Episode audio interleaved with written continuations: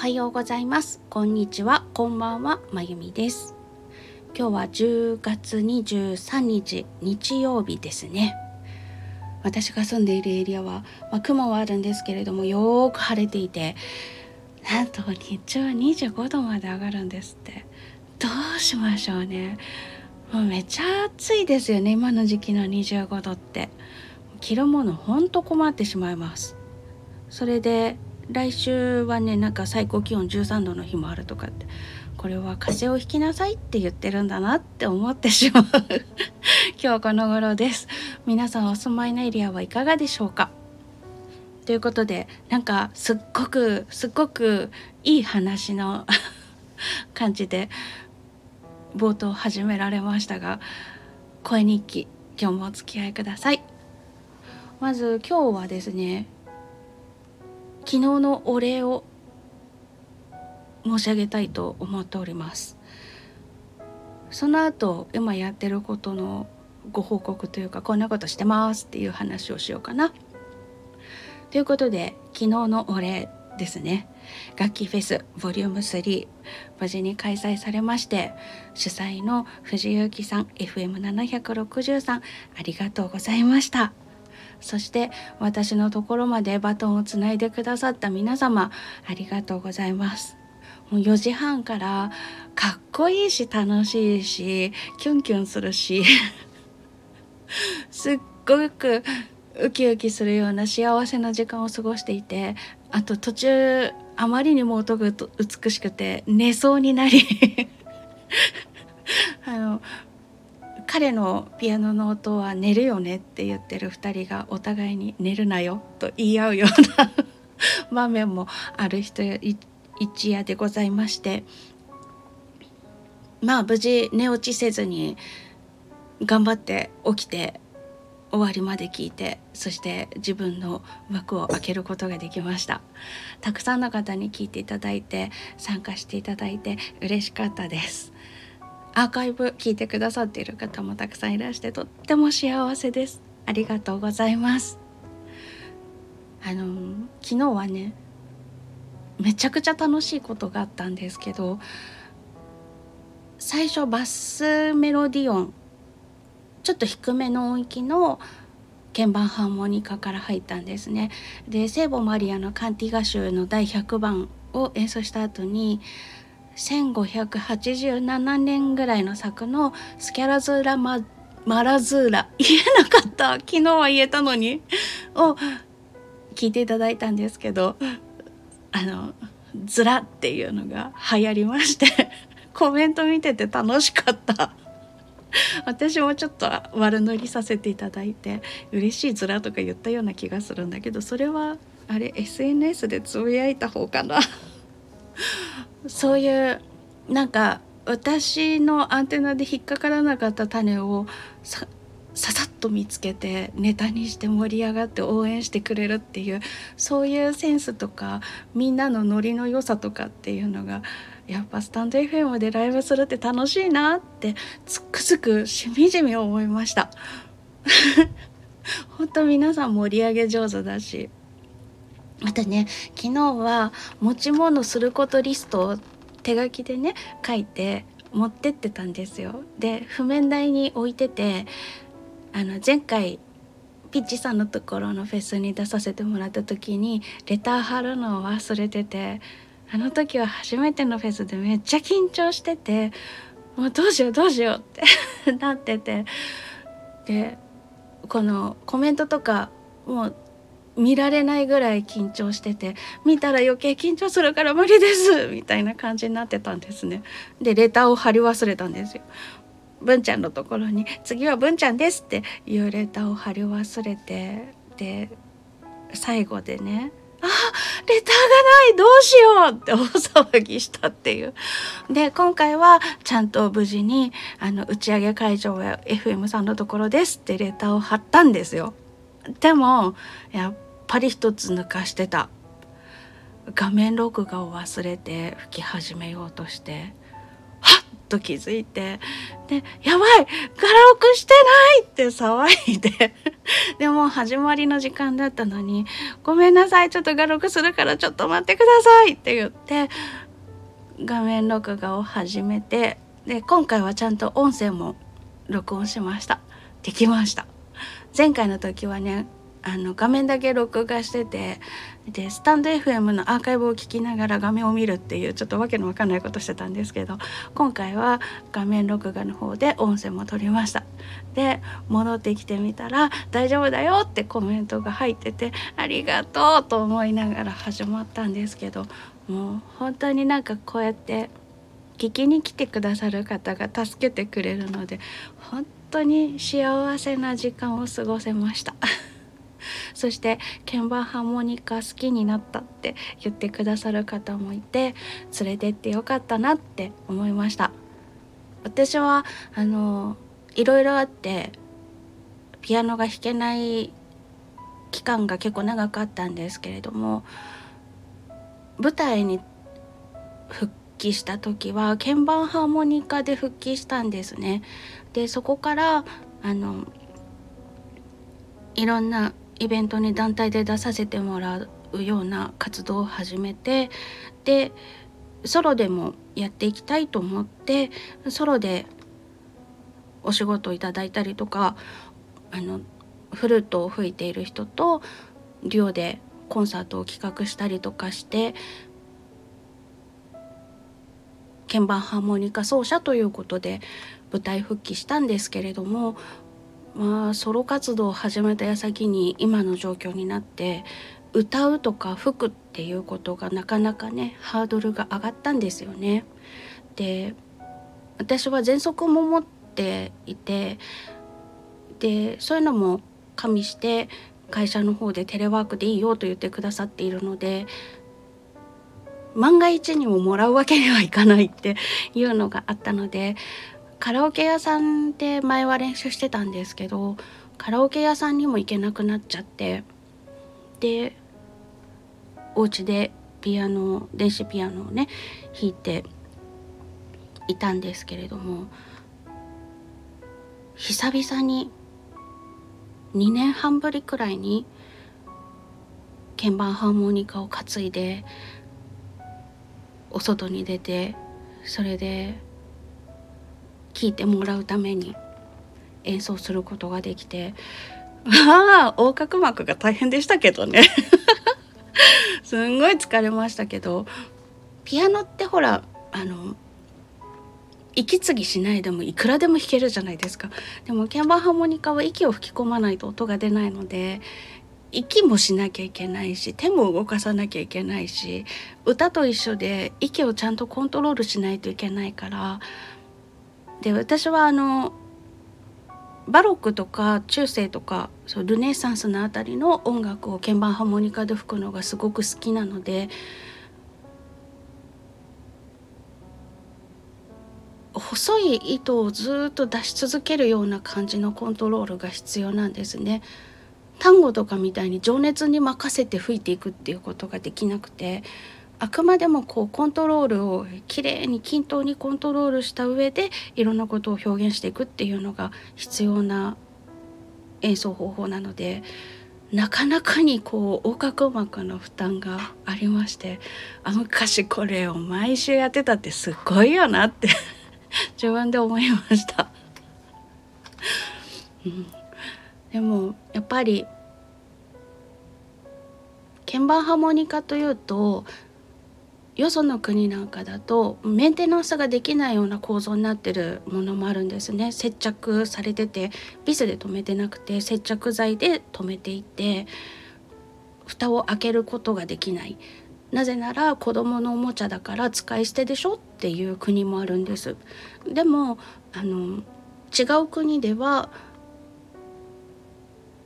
ライブなんかで普通にバンドの中に入ってやってたりとかする国もあるし日本でもちょっと前まで昭和歌謡とか演歌とかドラマの中とか教育テレビなんかでもねよく使われていて何気にこう普通に音楽の中に入ってるんですけれどもでもやっぱり鍵盤ハーモニカ奏者ですっていうとなんであんな子供のおもちゃでっていう反応が返ってくるんですよ。なのでやっぱり幼稚園とか小学校の12年生の時に使ってあとはもう捨てちゃうか押し入れの隅で誰にも気づかれないでいる楽器っていうようなもうそもそも楽器だと思ってない人もいるのでそういう扱いのものなんですけどそれでもやっぱり出してきて吹いてみると「あこんなことできるんだ」とか言ってくださる方もいらして鍵盤ハーモニカを見直したとか好きになったって言ってくれる方がいると本当嬉しいなって思いますそういうことができるのも今回の楽器フェスならではなのかななんて思ってとても素晴らしいフェスに参加できて嬉しかったです。出させていただいてありがとうございました。そしてねあのバスメロディオンの音普段はめったに聞かないと思うんです。あの吹いてる人口が少ないので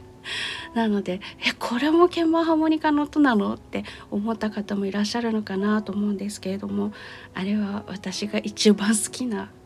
音です。あのた音のために3曲ほど曲を作ったんですけど私作曲とかすごく苦手なんですけどどうしてもあの子のための曲が欲しいと思ってでもそもそも鍵盤ハーモニカ用の曲っていうのがほとんどなくていろんなあるものを鍵盤ハーモニカで吹けるようにアレンジして演奏してるっていう現状の中で奏者自体が少ないバスメロディオンはもうアンサンブルの中でバスを鳴らすっていうことぐらいしか役割を与えられなくていたんですが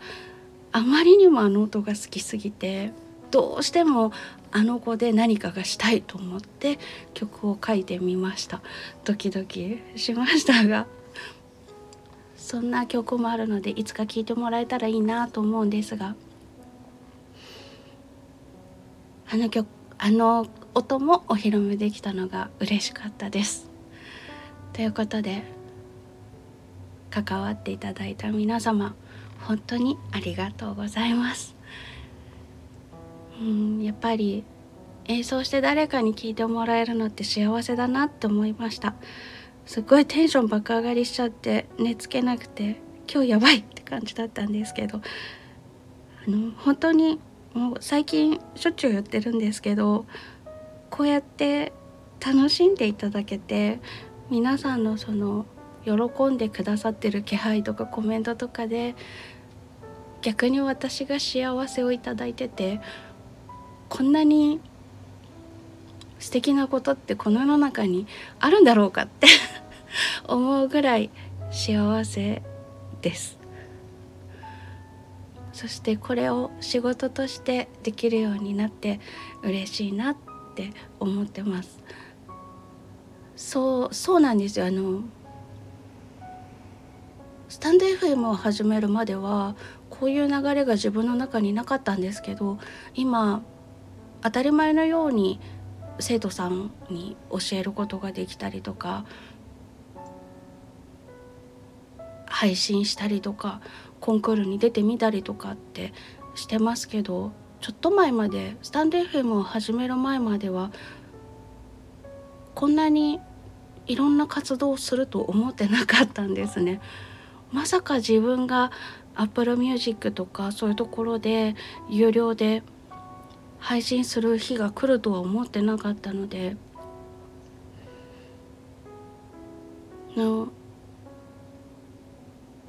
こんなことが起きるなんてってすごくびっくりしてます。周りにそういう方がたくさんいてくださるのでなんか自分がそうすることに対してもななんだろう抵抗感ハードルが低い感じになってきて私もちゃんと勉強してやってきてるし経験も積んできてるから頑張ればできるってなんか思えちゃったんですよね。なんで思えちゃったんだかわかんないけどきっと皆さんがやってる姿を見て私だってできるはずやってみようって頑張ろうと思えたんだと思いますということで本当にありがとうございます。でお礼だけでもうこんなに喋っちゃったんですけどえっと今日はまあ無事にお教室の方に遅刻せずにたどり着けたので粛々とレッスンをしつつ空いている時間で、えっと、再来週の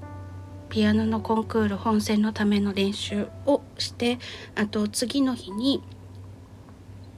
近所の歩いて2分くらいのところにあるとこなんですけど音楽教室の方からマッチイベントに参加する時の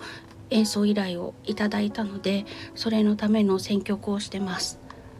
今回はねあの外で演奏会をするのもあってピアノアコースティックのピアノは弾けないんですね。で電子ピアノでもないということだったので基本的に鍵盤ハーモニカをメインに据えてセットリストを考えようと思ってます。で昨日はヨハン・セバスチャン・バッハのフルートのための無伴奏パルティータから第3曲のサラバンドをお聴きいただいたんですけれどもうん、再来週は、まあ、2週間あるのでちょっと練習頑張ってテレマンのファンタジーからいくつかとあとそうですねコレッディのバイオリンソナタがあるんですけどバイオリン2本とチェロと通奏低音用のソナタがあるんですね。それのバイオリンの位置だけでも結構曲として美しいのでそれとかうーんまあバッハも吹きますけどあとはそうですねリュリ。というバイオリン奏者で作曲家の人が残してるガボットが音域的にも合うんですよね。その辺とかあとフィンガーさんのソナタあのフィンガーさんはリコーダーの奏者で作曲家なんですけどその方のソナタとかやってみようかなと思います。その辺だったらあの著作権とかも関係ないので何しろもう1700年より前には皆さん亡くなっているので何の問題もないので あとはねちょっとあのこれは人前でまだ吹いたこと一回もないんですけど1580年ぐらいの作曲家でバッサーノという人がいてその方の「リチェルカータ・テルツァ」っていう曲があるのでそれもちょっと吹いてみようかななんて思ってます。あとはうん著作権的な問題イベント側がちゃんと申請してくれるっていうのの確認が取れたら最近とても気に入っている轟千尋さんの「キラキラピアノ」シリーズから、うん、ポピュラーメロディーか映画音楽か。その辺をペダルもないのであのストリングスとかオルガンみたいなちょっと余韻が長い音色で演奏しても支障がなさそうな曲に絞って弾いてみようかなと思ってます。そう著作権のことをねちゃんと確認しないとイベント側が主催側がその辺をちゃんと申請してくれるのかとか聞かないといけないですね。そうなるとセットリストも出さなきゃいけないからうん10万とか考えなきゃいけないのかなちょっと面倒くさいな 面倒くさいけどまあ最近の方のやるんだったらそれは必要なのでそこは今度打ち合わせをする時にしっかり確認しよう。メモ書いとこう。そんな感じで今日は過ごしております。あと午後一番でとっても楽しみにしているこの人とお話ししてみたいなとずっと思ってた方とお話しする機会があるのでえっとなんだっけ Zoom みたいなアプリを教えてもらったんですけどそれで1時間ほどお話しする機会があるのでそれを楽しみにしております。ということで今日も長々と喋ってしまいましたがえっと今日はいいお天気ですっていうこととそれから昨日の楽器フェイスボリューム3ありがとうございましたあアーカイブ残ってますので何だろうと思った方は是非聞いてください。聞いていただけると嬉しいです。それからああとあの アドレナリン出過ぎて寝られなかったんですけどピアニストの花さんが昨日リリースしたアルバムのおかげで寝られました。花さんありがとう。いうこと。それとあと再来週に向けて今日やってることなどをお話ししました。ということで最後までお付き合いいただきましてありがとうございます。それではまた。